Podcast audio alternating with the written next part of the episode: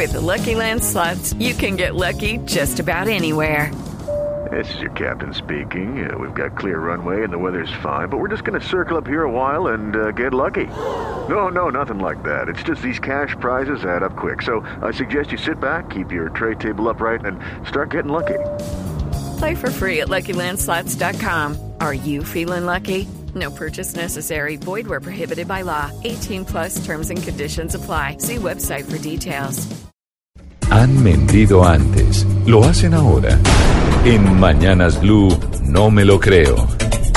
11 de la mañana, 57 minutos, 58, día, 58 minutos ya, Diana. ¿Qué es lo que usted no cree? ¿Qué es lo que no le cree a los políticos de Bogotá? Pues no me creo que la volteada de cambio radical en el Consejo de Bogotá fuera porque querían estudiar el proyecto de valorización y que ellos piensan que es algo supremamente técnico eh, y que les parece un gran proyecto. No me lo creo. No se lo cree porque hubo tres, a ver, es importante contextualizar a nuestros oyentes que la bancada de cambio radical es la más grande del Consejo en Bogotá, son nueve concejales, pero hubo tres que no votaron, tres concejales que no votaron la valorización. Estos fueron Jeffer Vega, el doctor Inestrosa, y el señor Castellano. Y Castellano. Ellos se alinearon con Germán Vargas que publicó su columna en el periódico El Tiempo y dijo no vamos con la valorización. Bueno, Inestrosa no votó.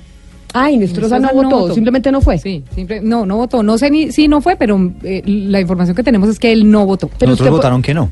Los otros, los exacto. votaron que no. Pero por, ¿y usted por qué no cree que fue porque de verdad los concejales juiciosos estudiaron y dijeron, oiga, sí, vale la pena la valorización para el doctor Peñalosa y para los bogotanos? Pues porque nuestras fuentes dicen que Cambio Radical eh, tiene mermelada en el distrito y lo que hicieron fue conservarla.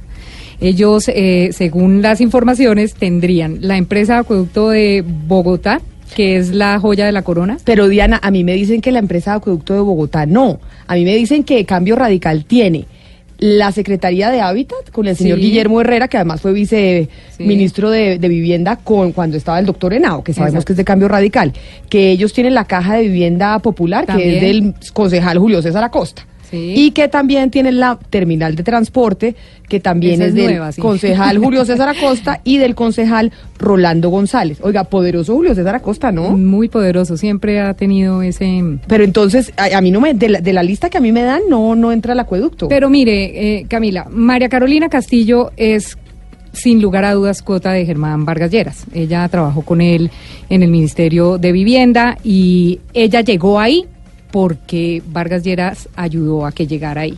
Ahora mismo está suspendida porque tiene una, una inhabilidad en primera instancia por 12 años, 10, 12 años, eh, por maltrato laboral, por acoso laboral a una funcionaria eh, cuando trabajaba en el gobierno nacional.